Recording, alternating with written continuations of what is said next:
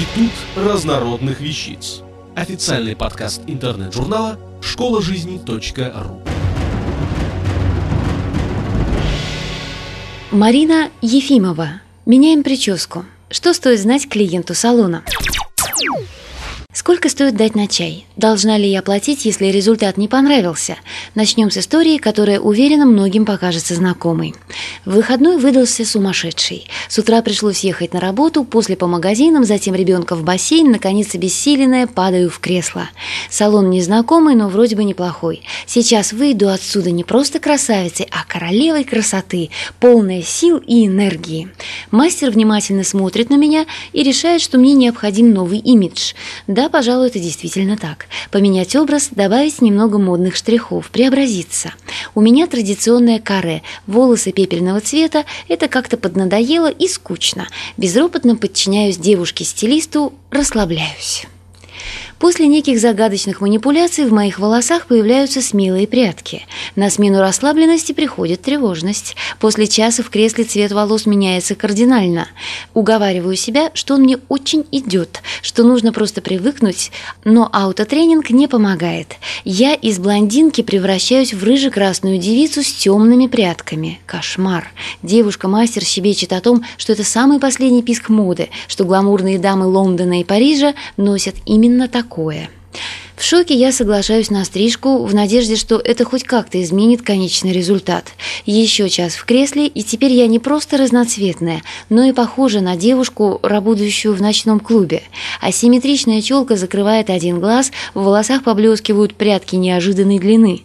На мой немой вопрос девушка за креслом рассказывает, что стиль панк приобретает светский лоск. Рваные пряди и игра с длиной входят в моду. Так и на деловые встречи ходят, уверяет она уже с некоторым нажимом. Конечно, хорошо ей говорить, у нее и прическа нормальная, и цвет волос естественный. А я напоминаю кошку, причем не домашнюю.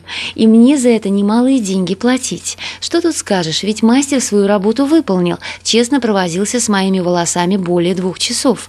Просто у нас оказались разные вкусы и взгляды на моду. Думаю, многие узнали в этой истории себя.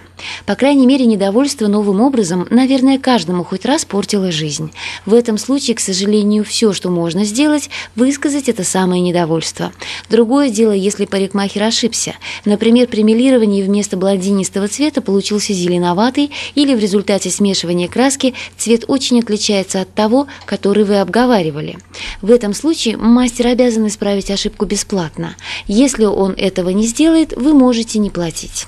Лучше, конечно, заранее себя обезопасить. С самого начала четко договоритесь о том, чего бы вам хотелось. Наилучший способ – ткнуть пальцем в конкретную картинку – хорошего качества и достаточно крупную. Если вы пришли с просьбой изменить образ, сразу оговорите, насколько далеко вы готовы зайти, меняя имидж. Если вы впервые в новом салоне и думаете, кому же доверить свою судьбу, присмотритесь внимательнее к прическам мастеров. Именно прическа красноречивее всего подскажет взгляды на моду. Такое же значение имеет и возраст. Бывает, конечно, что мастер предпенсионного возраста лучше всех разбирается в молодежных стрижках, но это редко. Чаевые традиционно оставляются в размере 10% от общей суммы, но в свете кризиса размер уменьшился до 5%. В хорошем салоне вам должны показать и объяснить, как укладывать новую стрижку. Правда, лично я так и не научилась самостоятельно укладывать волосы, хотя мне показывали сие действо множество раз.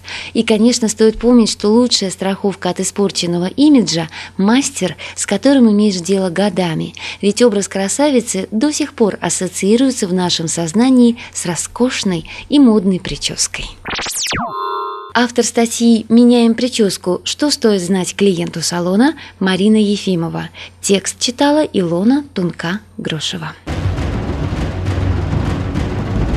Институт разнородных вещиц. Официальный подкаст интернет-журнала школа